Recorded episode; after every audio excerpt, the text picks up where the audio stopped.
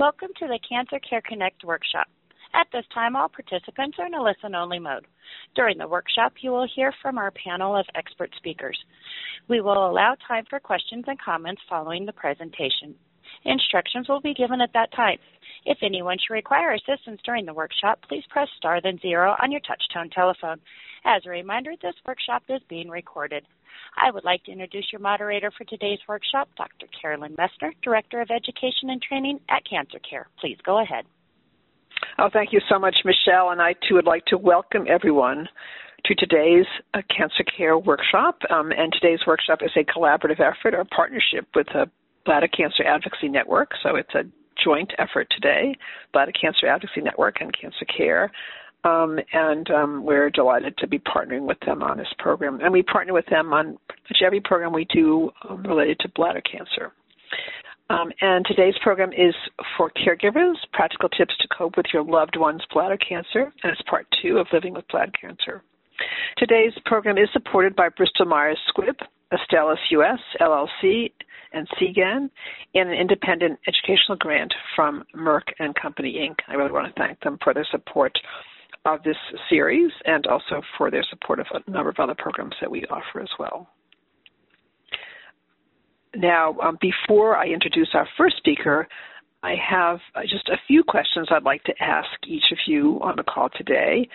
Um, it helps us to understand, um, in planning future programs, to understand what you know about this about bladder uh, caregiving and for someone with bladder cancer before the program begins. So I'm going to start with the first question. Um, on a scale of one to five, with one the highest rating and five the lowest rating, please select your rating. I understand the important role of the, of the caregiver in communicating with the healthcare team about a loved ones living with bladder cancer. Again, one is the highest rating and five the lowest rating.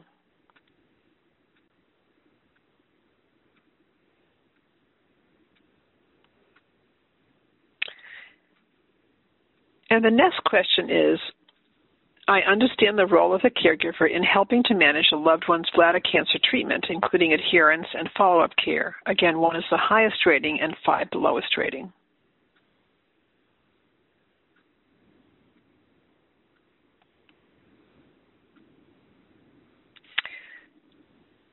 And the next question is I know how to manage family, partners, friends, and traditions in the context of COVID 19. Again, one is the highest rating and five the lowest rating. And now just two more questions. The next question is I know self care and stress management tips for coping with the stresses of caring for a loved one living with bladder cancer. One is the highest rating, and five the lowest rating.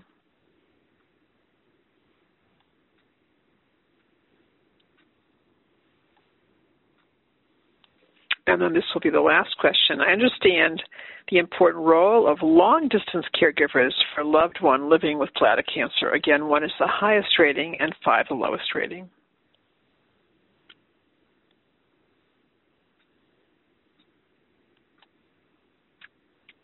I want to thank you all for participating in these questions. It really helps us um, to really better plan programs, um, to know what your needs are um, as the program begins. And now it's my pleasure to introduce our first speaker. And our first speaker is Dr. Robert Svatek.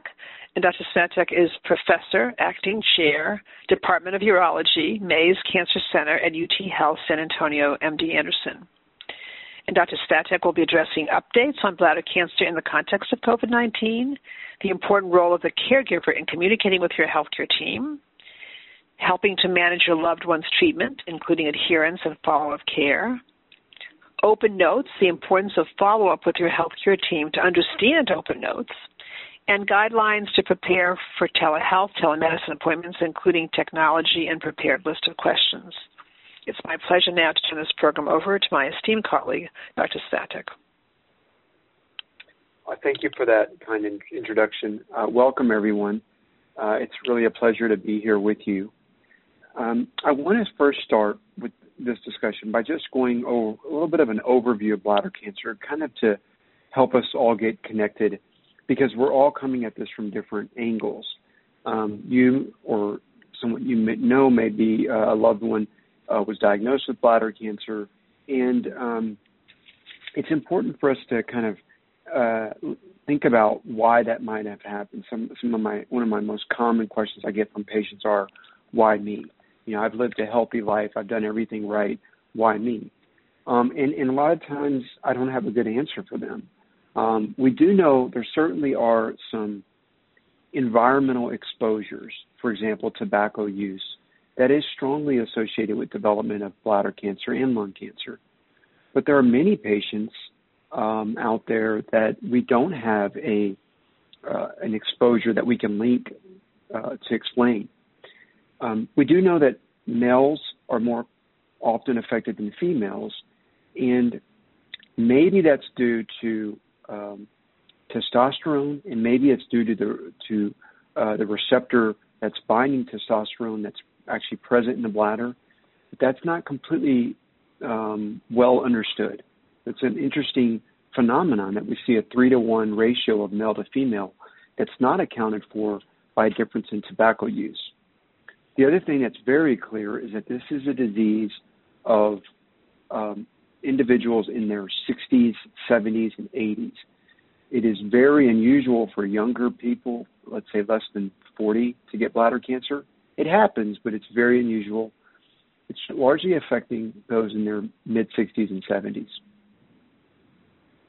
Now, the most common way that patients present with bladder cancer is the same for, all types of bladder cancer, and that is with blood in the urine, often blood that's not associated with any other symptoms like burning or pain.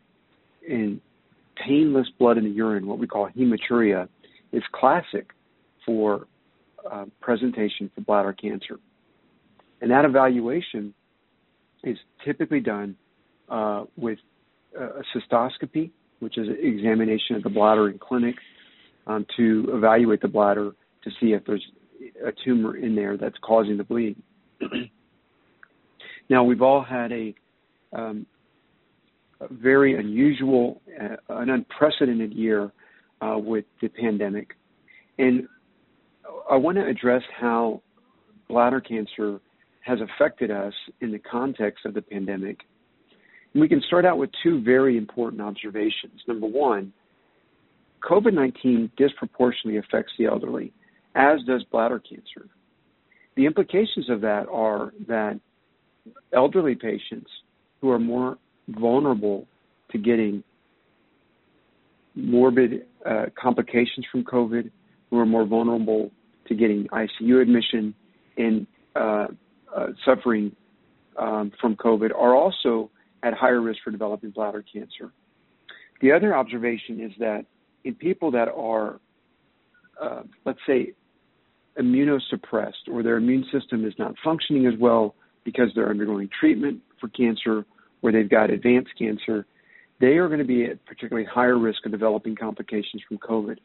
And so it is critical, and, and we'll probably re-emphasize this throughout the talk today, that that that love uh, that um, those that are diagnosed with bladder cancer um, obtain vaccine for COVID, and their loved ones, their caregivers, should also uh, get the vaccine to whatever extent is possible where you're at. The um, being in contact with the the loved one that has bladder cancer um, means that they're dependent on you um, for various aspects of their care. And anyone that they come into contact with is a potential source of transmission. So even though the the guidelines and the restrictions have been somewhat decreased, we have to be uh, uh, careful about our patients with cancer. Um, and so I I will recommend that we continue to wear masks um, certainly in public and in, and as often as you can in, in public uh, places. And I encourage you to use um, the other uh, means to help prevent. So, avoiding um, tight, enclosed uh, places, using hand washing, avoiding shaking of hands. Um, these things are important for our cancer patients um, because one thing is that we all agree upon is that we don't know how long our vaccine immunity will last with with the one vaccine that we got. We don't know yet whether we'll need a booster. We don't know yet whether these mutated viruses will be a threat to us um, and how much of a threat they'll be. So, in this uncertainty, um, we we still need to be careful. Now, I I, I want to just temper that with. Um, I think that we've all benefited, maybe maybe you know mentally or emotionally, from the from the changes that have taken place and the great um, uh, ability of science to provide this vaccine and, and, restrictions have been lifted. And I think we've all kind of felt a little bit of an emotional um, improvement with the changes. And so mental health and your emotional health is also very important.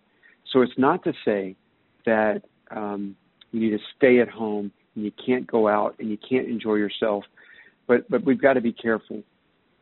Now, I want to talk about adherence to care and how you, as a, as a caregiver, can help your loved one um, with bladder cancer. Bladder cancer comes in different stages, and I think um, one of the most important things as a caregiver is to kind of understand just a little bit about what stage your, the loved one has. And two big distinctions are whether it's localized to the bladder or whether it's spread to other locations of the body. We call that metastasized. Um, and so the, the management for patients that have localized bladder cancer is is often different than that for those that have metastasis or cancer that has spread to other places. Bladder cancer tends to spread to the lungs, to the liver, and the lymph nodes. We say the three L's. Um, but their management is sometimes uniquely different than those where it's confined to the bladder of the people that have bladder cancer that is localized, meaning it has not spread, there's also two big divisions. And those are people, persons, patients with non muscle invasive bladder cancer and muscle invasive bladder cancer. Very two different types of diseases. Um, in most cases of muscle invasive bladder cancer, we will recommend bladder removal or cystectomy or radiation therapy as a uh, uh, a treatment strategy. Whereas those with non-muscle invasive bladder cancer, most of those are recommended to undergo some form of treatment with bladder preservation. And so, knowing which category, one of those three, non-muscle invasive, or muscle invasive but not metastatic, or metastatic, one of those three categories will be helpful in in in, uh, in knowing the treatment paradigm for your loved one. Bladder cancer has a really high recurrence rate. What does that mean? It means that even after we remove the tumor from the bladder surgically, which we can do uh, endoscopically through a small camera, um, it has a, a, a high chance of coming back. I often quote my patients like a 60% chance just uh, um, for all you know all comers. And it certainly depends on the type of tumor and the stage and the grade. All those things can be factored in to give a more a, a better estimate. But it, it, bottom line is that it has a high recurrence rate, and because of that, we do surveillance with cystoscopy in the clinic every three months, um, often, or you know, for many patients, um, to to try to identify the tumor as soon as possible. Depending on the stage of the disease, it might not be three months, it may be uh, less frequent. But what I want to get at is that the surveillance cystoscopies that your doctor may recommend, very important. It's a uh, very, very safe procedure. It's uncomfortable, yes, but it's critical because we're able to identify tumors early before they progress or before they become uh, more advanced. So, if anything that I could communicate is to say, let's help each other to make sure we make those follow up appointments, um, especially um, in, in, people that have already been diagnosed. We want to make sure that they keep those surveillance appointments. How is the world changing now with, with the pandemic, and how have, how has the management of bladder cancer uh, changed with the pandemic? Well, telehealth and telemedicine are used more frequently. And you may be visiting with your doctors through telehealth and telemedicine. And it is very helpful in certain situations. But in other situations, it, it doesn't um, suffuse the need for cystoscopy, for example. So, when might a telehealth visit be appropriate and when might it not? One of the best uses is that very first consultation where, um, let's say, you uh, you know you're not sure what what you're presenting with some symptoms and you're not sure uh, what the evaluation should be. So an initial complaint uh, may be an opportunity where you could uh, conduct a telemedicine visit because you can often get a telemedicine visit conducted quickly, and maybe you can do that within a week, whereas to wait on an in-person visit may take longer. So that might be a good opportunity. On the other hand, if you need if the doctor needs to look into the bladder or needs to conduct a physical exam, well then a telemedicine visit may not be adequate. The other time that I've used telehealth and telemedicine is in my immediate visit after a biopsy. So for example, a patient has a bladder tumor, we remove it surgically, and I want to go over the results uh, of the biopsy with the patient about seven to 10 days later maybe 14 days later, whenever the biopsy results are, are ready. It takes about that long for the pathologist to to examine the tissue and, and provide a diagnosis. But anyway, at, at around let's say anywhere between one to two weeks after that biopsy, I want to go over the results with the patient. And often I can do that through a telehealth visit because it's largely not a physical exam based visit. I don't need to look right into the bladder because I just did that. So I'm just going over the pathology results and then dis- discussing the next treatment option. So that's another good opportunity to use telemedicine. And you can ask your doctor if that's available. Now, my father is in his late 70s, and he is very reluctant to learn how to use the computer. Um, but I've worked with him because it's so important and so helpful nowadays to be able to communicate with your team through an electronic medical system most of us are now moving toward uh, systems that enable the patient to interact closer to us. They can view their results immediately in some cases. They can view um, my notes in many cases. Um, and so, one of the kind of things I want to encourage you to do is to maybe help your loved one to um, to learn the system. And I know that it's not easy, and sometimes it's not possible but to learn the system so that we can communicate um, effectively and deliver healthcare more efficiently uh, and more accurately too. So, it, um, and and and and by the way, the the clinics they they often will have people that can sit down and work with you. So you shouldn't feel that this is something you got to tackle on your own. Just ask for help. Finally, I want to talk just for a moment about what's new. Um, there's been a lot of research conducted on the COVID vaccine and um, new vaccines, but that doesn't mean that we've stopped doing research on bladder cancer. And in fact, I, I don't think there's ever been a more exciting time for uh, treatment strategies uh, in bladder cancer. Over the last decade, we've seen approval of multiple new immune therapies for bladder cancer. And it, has been so exciting to see this in my career um, when I first started, uh, which wasn't that long ago. I mean, we we had very few options for uh, really advanced cases. Now we have multiple options, and it's almost moving into a more of a chronic disease in many cases that that that we can manage with um, different regimens and convert to second line or third line regimens. Um, we are expecting approval of new drugs almost you know, every few months or, or annually for sure. And there's so many exciting new things being developed right now. Um, so I am hopeful that we are moving toward a state where the, the tumor is going to be characterized very uh, comprehensively, such that we can direct and target that particular tumor and that particular patient's tumor uh, more selectively, which will do two things. It will allow us to um, provide the best available drug um, for that particular tumor and decrease side effects and, and toxicity profiles uh, at the same time, and then en- enable us to use secondary or alternative medicines as a second line or third line treatment um, after after you know if if in the case that the the first line was not successful.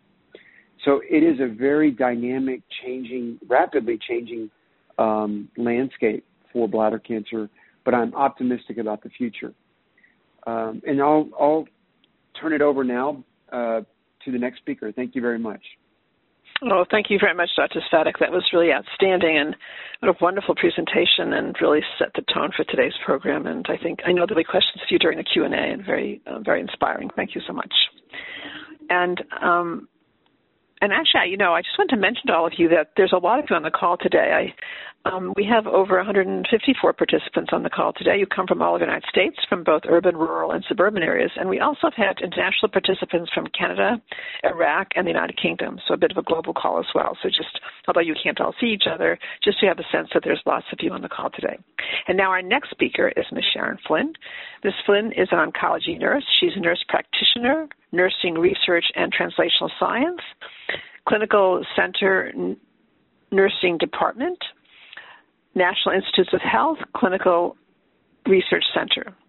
And Ms. Flynn will be addressing stresses, challenges, and rewards of caregiving, managing family, friends, partners, and traditions in the context of COVID 19, coping with holidays, birthdays, anniversaries, and special occasions, the long distance caregiver, and remembering to take care of yourself, self care, and stress management tips.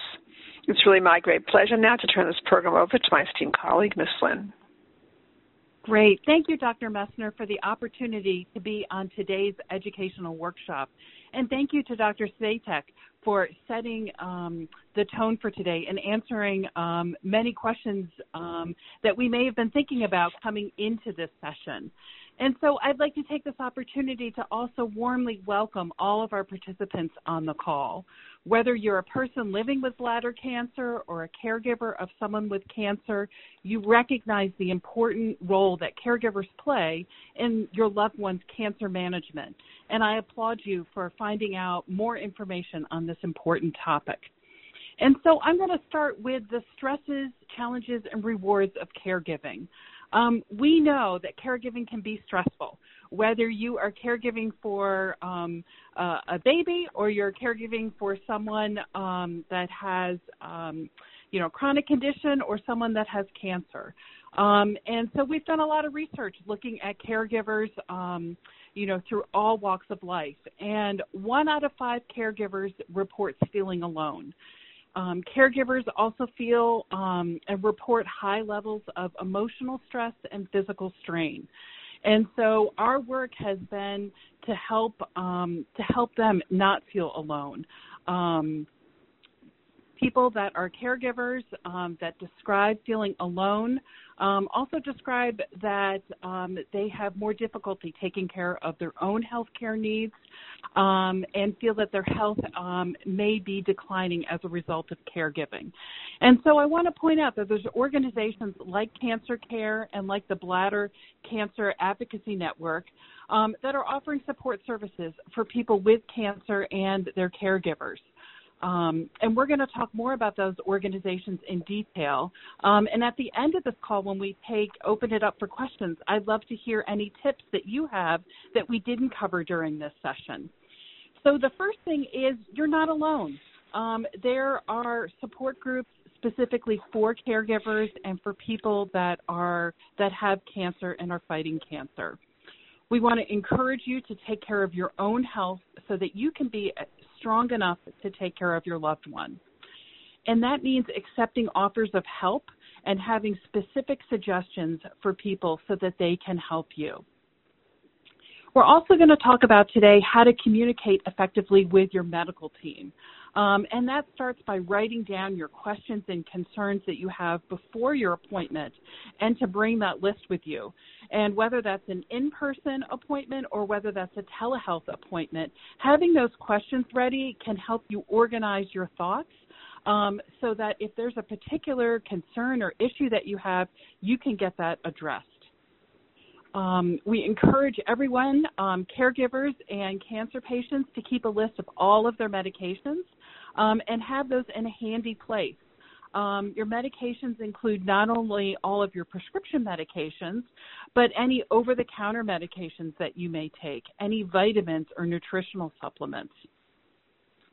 And during your appointment, um, you have your list of questions. Um, we encourage you to take notes, but also to ask follow up questions.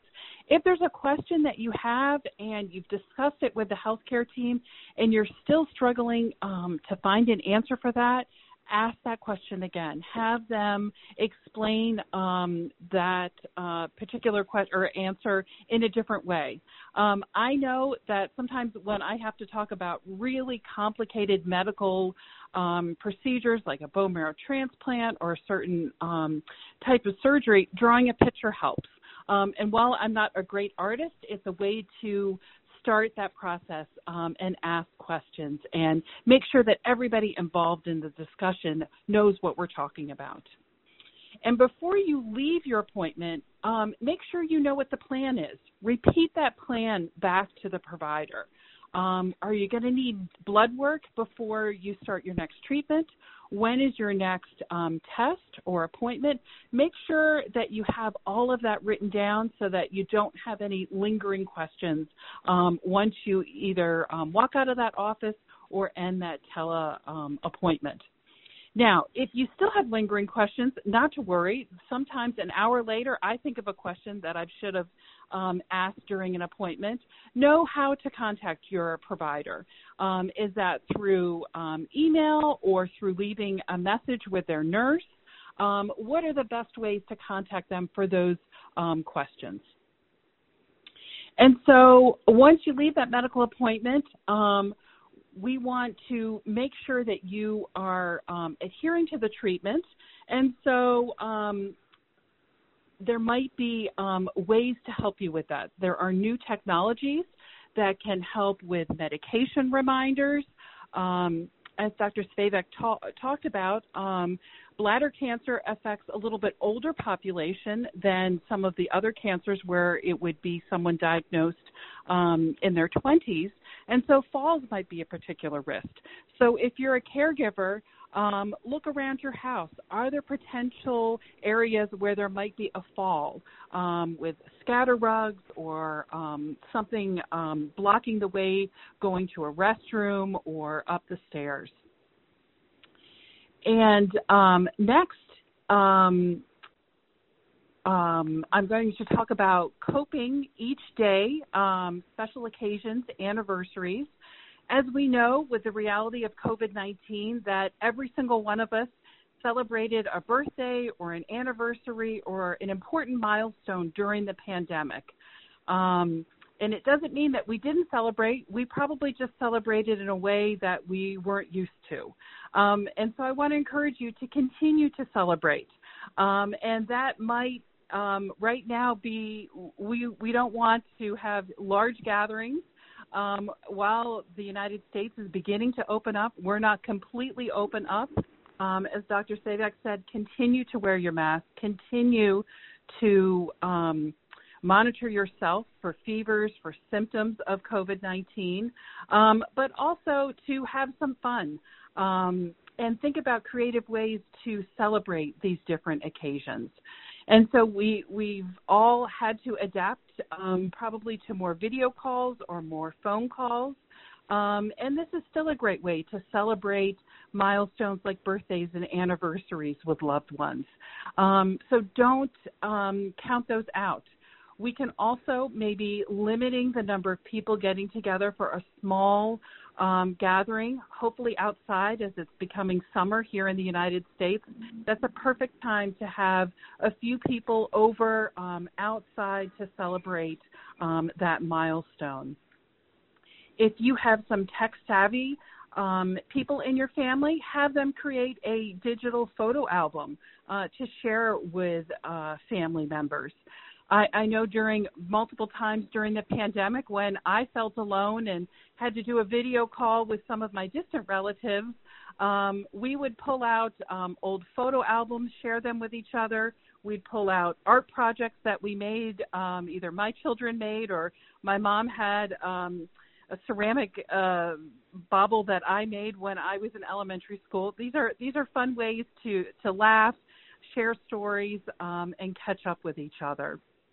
Um, and speaking of family stories, that's a great way um, to share and reconnect with family members who may have passed during the pandemic, um, and also to create new family members. For video calls, we had to get creative um, over the pandemic, um, and with my family, we're, we're spread out over the United States and Canada, and so, as a way um, to kind of have a theme, we would come up with the top three and then we would share them with each other. So, we would say, What were your top three vacation spots that you would like to go to, or your top three songs? And it was a great way for members of all generations to get together and um, have a distraction um, during the pandemic, during times of high anxiety. And so um, I want to remind everyone that there's no right way to celebrate. We do have to continue to be creative and modify um, celebrations uh, to incorporate everyone. And one of those ways is to start with your loved one that you're taking care of. Um, ask them what they would like to do. Um, remember that this is a unique experience um, to them um, as well to you and that without their input, maybe too many phone calls or activities might seem overwhelming. Um, so talk to them about how they would like to celebrate um, a particular milestone or holiday or or birthday. Um, what is important to them? Is it uh, the people on the phone call? Um, is it um, having quality time, even if it's only five minutes with someone? um, versus an all day celebration. That is a great way to start. Um, and then communicate um, what your loved one's feelings are to the rest of the family so that they don't feel that um, the loved one was only on for 10 minutes. Gosh, did I do something wrong? Um, when in reality, 10 minutes was about all they could um, handle at that point in time, maybe during their chemotherapy treatment, or maybe this um, they were having a bad day ha- remind the rest of the family that um, this is this is um, how they would like to celebrate and what they can do at this point. Um, and there's other technologies, including email, social media sites, websites, um, lots of other ways to communicate um, either treatment updates or um, important um, milestones. Um, and I want to encourage all of our caregivers out there not to feel guilty for receiving help. Um, sometimes, oh well, I just, I just, I, I feel guilty receiving help. Things aren't that bad. Um, we don't have to wait for things to be really horrible in order to um, ask and receive help. Think about all the different times that you have given help to um, family members, to friends, to help them through a tough time that that didn't have to be horrible was maybe a, uh, you know just a bump in the road and they really needed your assistance think of that when you're asking for help that your friends and family want to help you for me, I faced a serious health crisis a couple years ago, and it was very helpful for me to have one of my very best friends be the spokesperson uh, to communicate updates to friends and family members. Um, my husband was overwhelmed um, with the responsibility of me during this crisis, and so he was happy to turn um, that component over to my dear friend, and um, it worked out perfectly. And which is why I encourage others to do that to take that pressure off yourself. Um, one thing that you can also do is try and stay positive and find inspiration. Being a cancer fighter, survivor, and caregiver are tough jobs, and helping um, stay in a positive mind can make a big difference. Um, and so we're going to talk about later um, some ways to find inspiration um, when things get tough. But first, I'm going to just touch upon long distance caregiving.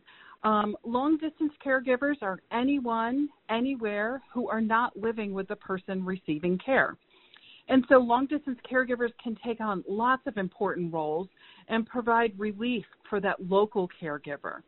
Um, some of the jobs long distance caregivers can do. Um, with with your permission, is they can help um, manage the finances, um, such as bill paying.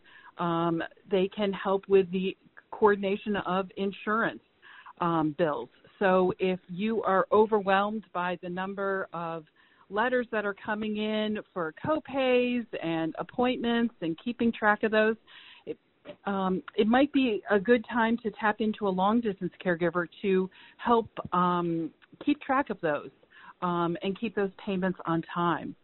Long distance caregivers can arrange for in home care by hiring a professional caregiver um, to provide you respite care or rest when you, um, as a caregiver, need it, because we do need to take breaks as caregivers.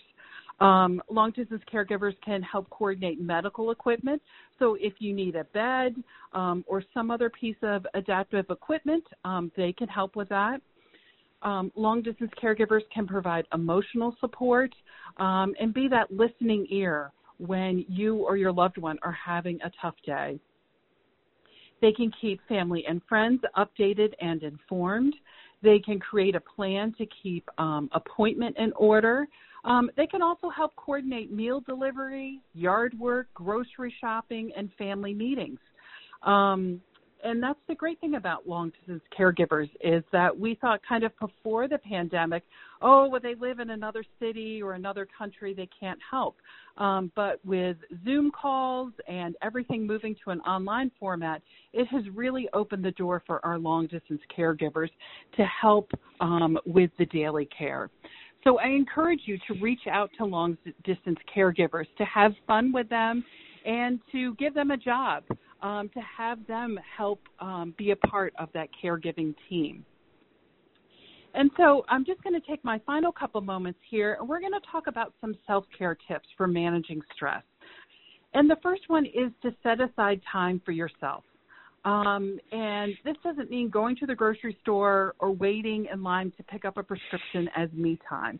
I really want to encourage you as the caregiver to go for a walk um, to play your favorite song, to dance along to that song, to watch a movie, read a book, work on your hobby.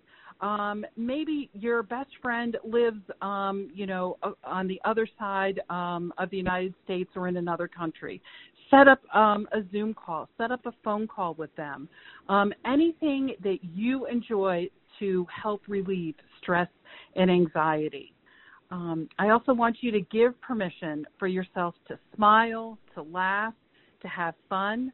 Um, not that cancer isn't a serious time, but we also need to laugh and to smile um, to help us cope through this difficult um, time.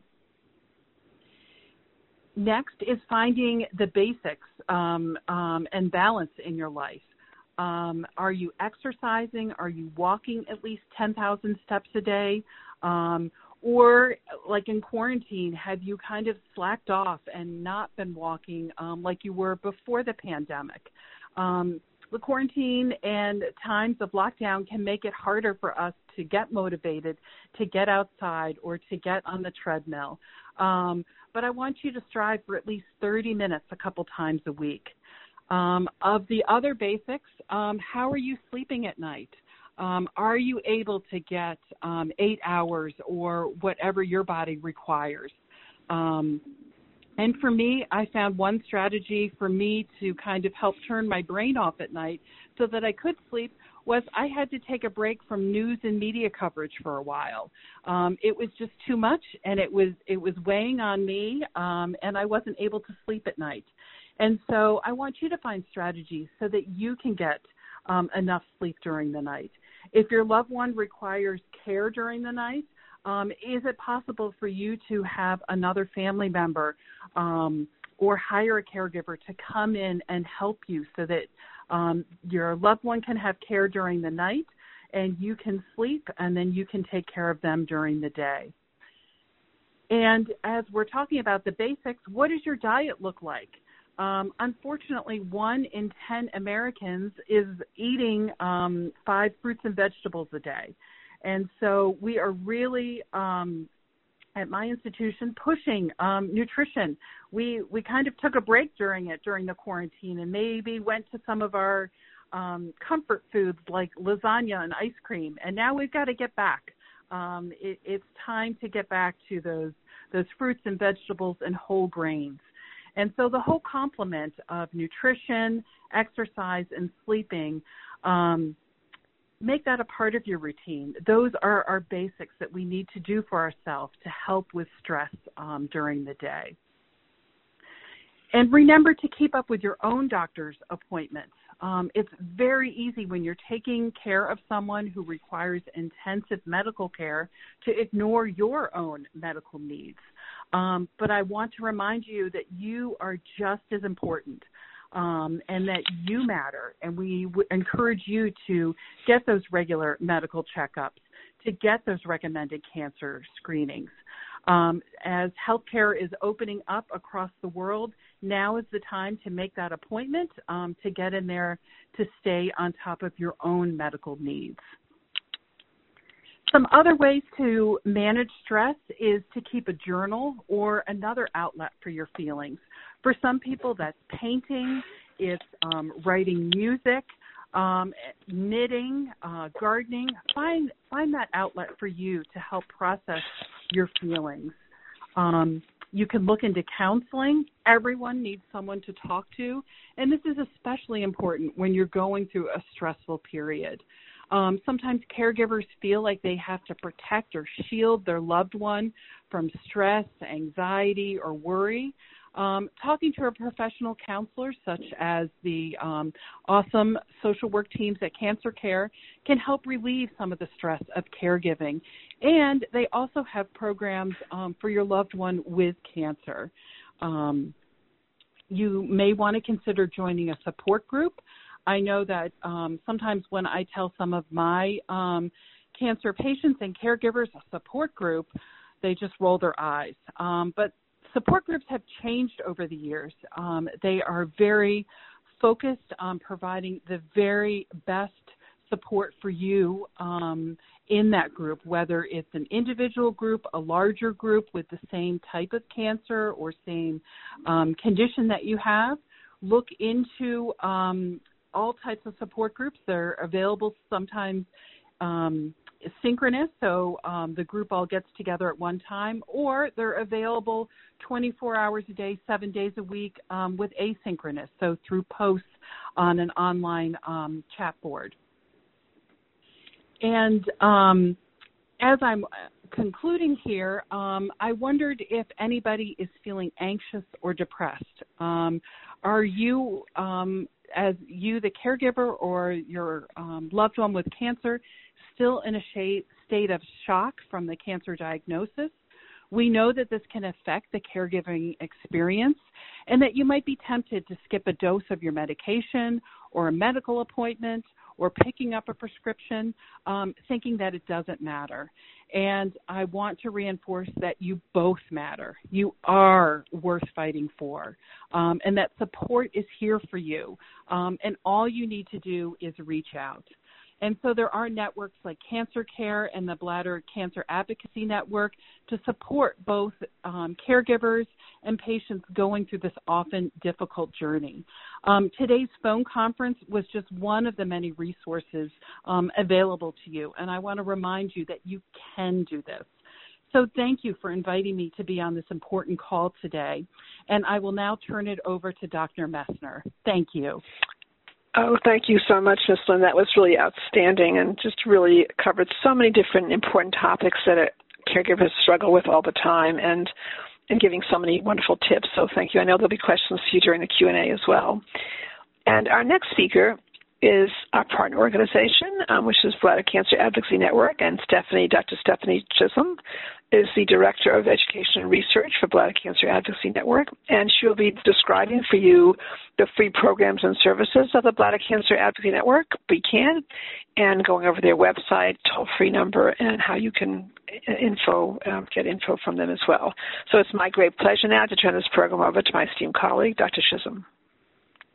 Well, thank you so much, Carolyn. It's really a pleasure to kind of wrap this up a little bit. You know, one of the things that Ms. Flynn was saying, you know, it really struck me. She said something about being specific with suggestions on how others can help you because we developed a series of resources specifically focused for the caregiver. And one of the things we learned, one of our caregivers had mentioned to me in the planning stage when we were doing that was when people say, How can I help you? it puts the burden on that caregiver to come up with something. So when you have a minute and you have a chance, come up with a list of things that, boy, this would be nice if I didn't have to do the laundry or I didn't have to go grocery shopping. So those are some little things that I think you find really useful and everything that was said in the previous talks. And so I encourage everybody to visit us at bcan.org. And once you're there, you can do a search in our little search feature, and you'll see a webinar specifically focused for caregivers that is featuring caregivers. And you can download our free caregivers tips that is available on that website as well. It was written by caregivers for caregivers. And I just want to sort of conclude by one of my favorite sayings is one that I used to hear when we used to be able to travel before COVID, always being told on the airplane to put your own oxygen mask on first. And I think that that's really important because if a caregiver goes down, everybody goes down. And I know it's really hard, but there are great resources to help. So thank you so much, Carolyn, for inviting me. Dr. Svatek, it's always wonderful to hear you speak. And Ms. Flynn, it was a pleasure to listen to you as well. Thanks so much.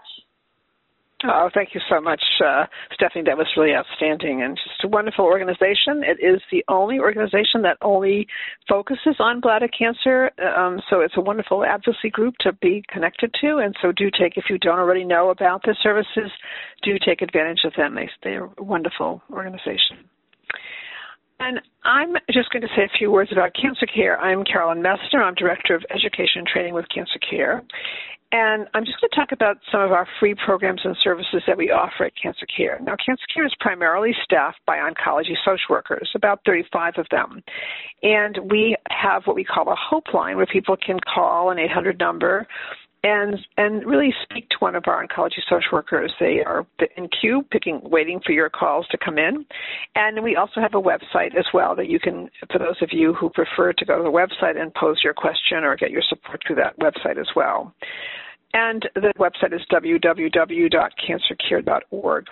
And um, you'll be getting, by the way, at the end of this program, a Survey Monkey, which will include all the references we give during this program so that um, you'll have those um, at your fingertips. And also, we'll add a few extra things that we may not have um, given you as well that might be useful to you as well to have. So, what exactly can you get from Cancer Care? Um, so, people who call our call or, or go to our website um, have a chance to pose a question to one of our um, oncology social workers, a concern, a question that they may have needing support. Usually, it's to get support from us around some issues. Now, we also offer practical finan- and financial assistance and co-payment assistance and and during these times, and we also have some COVID funds as well. And during these times, this these funds are very important. I mean, Cancer Care has, was founded in 1944. It's been around a long time, and giving financial assistance has been part of its. Um, well, providing financial assistance has been part of its um, history, and it continues. It's very important, particularly now. I, I can't think of a time that it's been more needed um, and, uh, and, and and more welcomed by people um, uh, to get these services. We're not the only organization that provides financial assistance, so that um, we also offer something called case management, which means if you call us and we don't have the service you need, we will connect you to an organization, either be you know, locally or regionally or nationally or internationally that offers the service that you need. And so, um, and our staff will not just give you a list of places to contact, but they will actually go with you virtually, um, make that phone call with you, um, and um, and so that you can get connected and get that that need met, and we'll stay with you until that need is met. So that's that's another important service that we offer. In addition, um, we also provide um, online uh, support groups, and people find those very helpful. Um, I think as um, as uh, Ms. Flynn had mentioned, that some of them, many of these occur. Um, they're available 24 hours a day. People can post any time during the day or, or night um, in their particular time zones. Um, and then um, our social worker will actually be moderating that group during business hours, and we'll get back in terms of any need for their moderation as well. They're moderated every day, often more than once a day. Um, and um, the participants really do find those very, very helpful. And we have um, uh, support groups, online groups for every um, everyone you can imagine. So for caregivers, of course, you have lots of caregiver support groups, and some of them that are specific to a particular type of cancer, and some are general caregiver support groups. And we also have support groups for um, young adults who are caregivers, and older adults who are caregivers, or um, or middle-aged adults who are caregivers. And we also provide so a number of different services online that people find very, very helpful as well. Um, and we also, of course, offer these workshops, and those workshops are, we do about 75 of them a year on many different topics. Um, and they're usually posted on our website, and we usually let you know about those programs as well. And we also offer a number of publications and fact sheets. So um, you definitely have between uh, Bladder Cancer Advocacy Network and Cancer Care and all the other organizations that will be sending you information about that are relevant to this particular pop who we're talking to today, um, you'll be able to get the, the resources you need. Now, before we move on to question and answers, I just have a few um, questions to ask all of you at the end as we're, as we're winding down the program. We will still have a opportunity for you to ask questions of our speakers, so stay tuned. So I'm going to start with the first question. These will just take two minutes to, to go through. As a result of what I learned in this workshop, I have greater knowledge of the important role of a caregiver in communicating with healthcare team about a loved one living with bladder cancer. Again, one is the highest rating and five the lowest rating.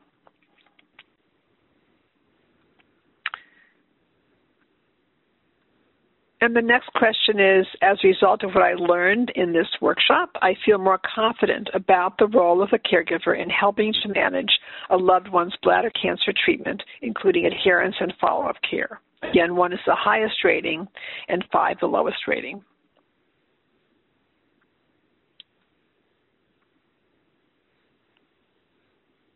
The next question is as a result of what I learned in this workshop, I have greater confidence in how to manage family, partners, friends, and traditions in the context of COVID 19. Again, one is the highest rating and five the lowest rating.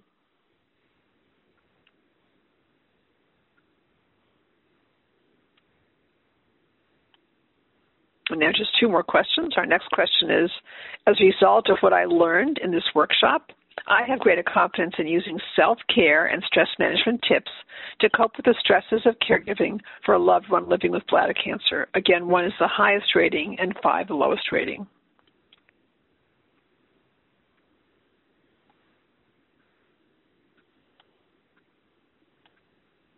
And then the last question is As a result of what I learned in this workshop, I have greater knowledge of the important role of long distance caregivers for a loved one living with bladder cancer. Again, one is the highest rating and five the lowest rating.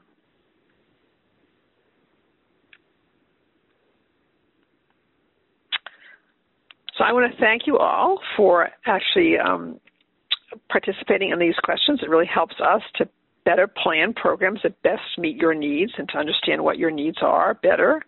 Um, so thank you all. And now um, we have time for questions, and I'm going to ask Michelle to bring all of our speakers on board, and we're going to try to take as many of your questions as possible. Um, and Michelle will explain to you how to queue up for questions. Thank you. Ladies and gentlemen, if you wish to ask a question, please press star then one on your touchtone telephone. If your question has been answered or you wish to remove yourself from the queue, please press the pound key. Those of you on the web may submit your question by clicking Ask a Question. And the first question for Dr. Um, Svatek, um, can you place your, your urothelial carcinoma in the context of bladder cancer? Yeah, that's a good question. So we, uh, you know, in the United States, we often use those two terms synonymously because the vast majority of bladder cancer here in the U.S. is urothelial. There are other subtypes, for example, squamous cell carcinoma, uh, sarcomatoid, adenocarcinoma. These other subtypes are much, much less frequent in the United States compared to urothelial. So urothelial is the kind of uh, is the new term that we used to call transitional cell, and it's a specific type of cancer that involves the urothelium, which is anything that is exposed to the urine. That means the renal pelvis up near the kidney, inside the kidney, uh, the ureter and the bladder and the urethra. So anywhere along that track can develop urothelial cell carcinoma, and uh, we often equate bladder cancer to urothelial carcinoma. Excellent. Thank you so much. Thank you. And our next question is from one of our telephone participants.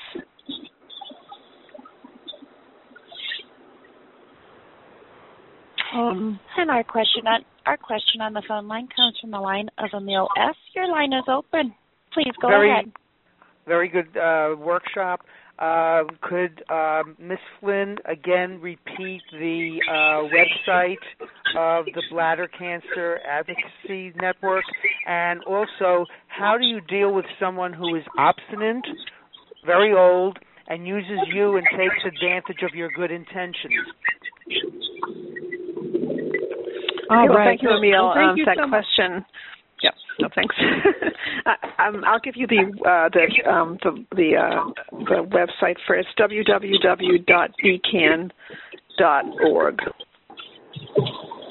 And now I'm going to let Ms. Flynn answer the rest of your question. Oh, great. And I um, open this up to all, all, of our team members. So, how um, you you have someone who is obstinate, um, and I'm guessing they are the person um, with cancer. Um, so, thank you, Emil, for for the question. And I think you really have to listen to that person. Um, you may have to fight through some of the um, uh, maybe the, the gruffness around some of those comments um, when they and, and, figure out what they value.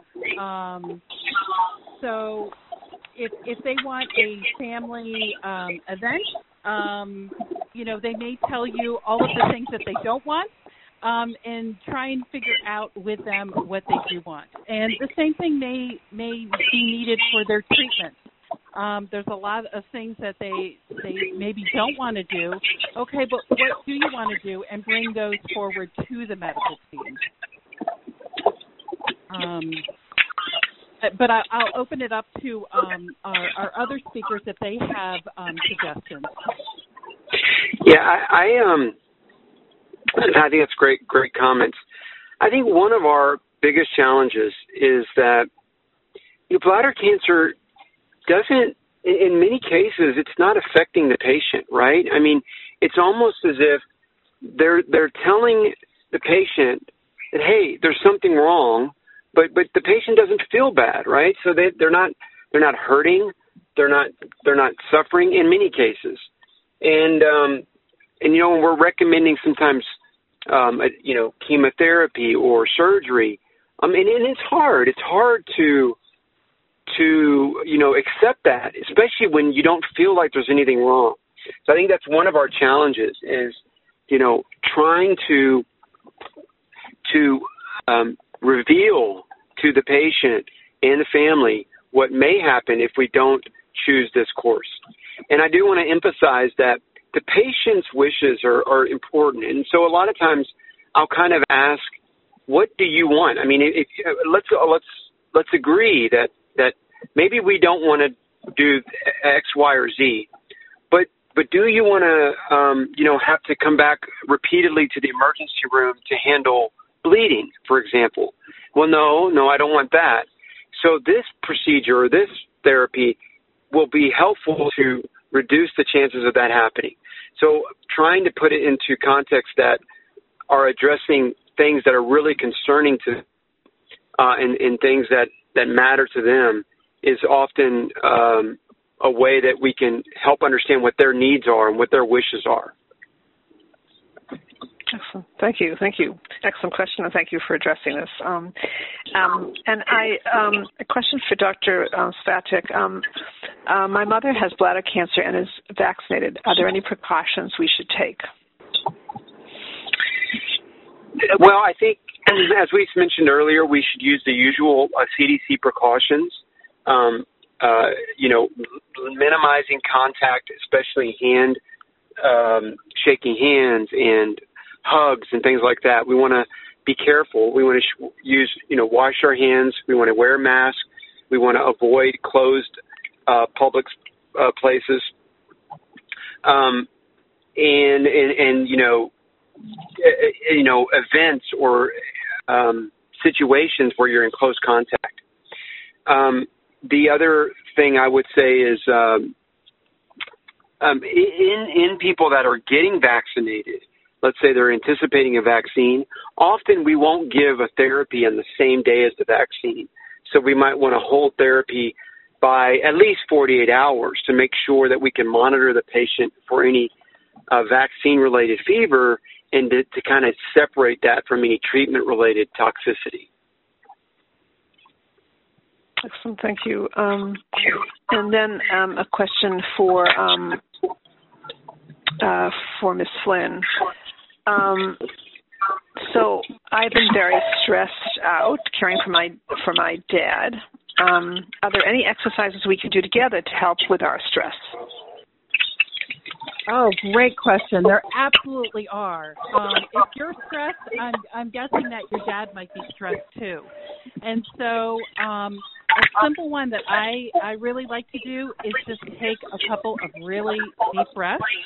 Um, just think of a think of a place, uh, a favorite place of yours. Close your eyes and just breathe in and out, um, and then have a conversation about um, what are the top three stresses that um, are are affecting um, your daily life. And so, um, is it the number of appointments? Is it um, maybe you're a, a dual caregiver for both younger children and your father? Maybe it's money. Whatever those um, top stressors are, having that conversation about how can we reduce them. Um, maybe it's physical care and that um, you need to um, bring in some respite care.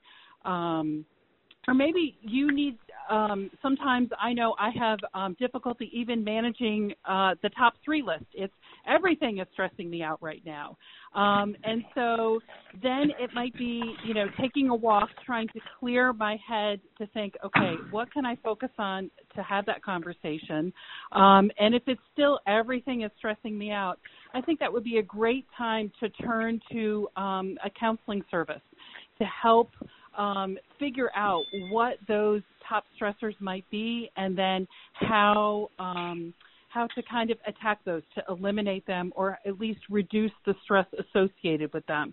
So if it is um, I'm having trouble um, working full time and taking my father to his medical appointments, um, and maybe I'm also managing childcare issues. Um, that's stressing me out. I'm trying to be a good parent, a good daughter, um, and a good person at work, but I, I'm having trouble managing all of those. Um, that would be a great time to, to ask for help. Um, how can um, is there a neighbor or a friend um, or another family member that could take my dad to maybe half of his appointments and I can take the other half? Um, maybe the same thing with carpooling for childcare or um, you know trying to work work through how um, to get some help for yourself um, and for your family. And so I would really um, start with what maybe it's the top one thing that is really stressing both you and your dad out. Um, they might be the same thing or they might be a different thing. And then having that conversation um, about why it's so stressful and then seeking out different resources, not only counseling services, um, but maybe um, there are religious services or Meals on Wheels groups that could bring meals into the home to help reduce um, and address whatever um, those top stressors are. Thank you. Excellent. Great Excellent. question. Thank you. Yeah, has really been um, a remarkable call. I have to say, um, wonderful speakers and and really wonderful questions actually from our participants. Really, um, and um, I know we could go on for at least another hour or an hour and a half because there are a lot more questions in queue. So I want to address that now. But I want to thank our speakers and I want to thank our participants really for just um, really uh, making this call so very special today. So I want to first address all of those who haven't had a chance to ask a question, or I'm, I'm going to start with those those of you who asked a question, those of you who have a question yet to be asked, and those of you who thought of a question during the program or another question that you'd like to ask. Um, we ask you to go back to your treating healthcare team. We never want to sidestep your healthcare team.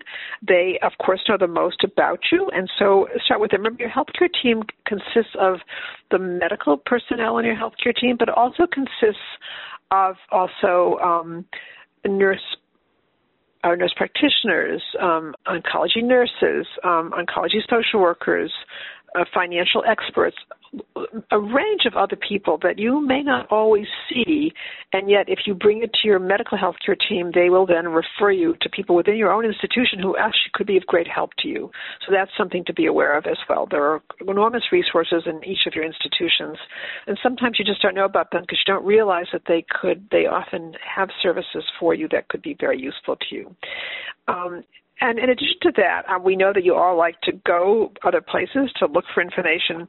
So we do. We today we partner with the Bladder Cancer Advocacy Network because that's a great go-to place with um, getting additional information from a credible resource where all the information is kept up to date, most very much up to date, who do um, programs that would be wonderful for you to participate in and learn from.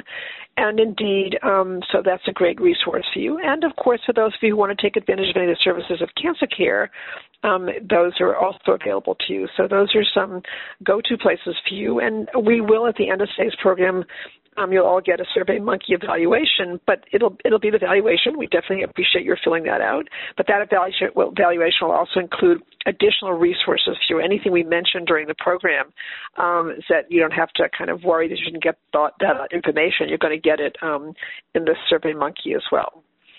Um, so um, again, I I also want to acknowledge that this has been a very difficult year, year and a half that people have been dealing with COVID, and I think that um, I think that many people feel very much alone in in coping with everything. And although, depending on where you live and regionally in different parts of the country, of course there are uh, some uh, things are opening up a bit. The vaccine has made a difference, um, and we do encourage, of course, people to really, um, if you haven't gotten the vaccine, to the COVID vaccine, to consider getting it and to talk to your healthcare team about it, the importance of getting it. But nevertheless, it's normal to feel alone. So in those moments when you feel alone, know that you have places you can call. Um, you can call your healthcare team and also find out from your healthcare team when are they, how you can reach them evenings and weekends and holidays because those seem to be the time when everybody has an issue that really is very important to call. Um, there are some call centers that are open 24 hours a day. They're not your healthcare team, of course, and we will provide that information for you as well, just because it's important that you have um, call centers that are specific to your needs that are open during business hours and also those that are open 24 hours a day. But your healthcare team pretty much find out their numbers and what you should do if something should come up, um, you know, evenings, weekends, and holidays. Um, and then the other thing um, is important that although you may feel alone, just know that you are connected to a very large support network of organizations um, that can assist you in addition to your own support network. And be aware, and even if you feel like you don't have a support network, you now have one just being on the call today. So I want to thank you all for your participation today, and I want to wish you all a very fine day. Thank you all. Ladies and gentlemen, thank you for participating. This concludes the workshop, and you may now disconnect. Everyone, have a great day.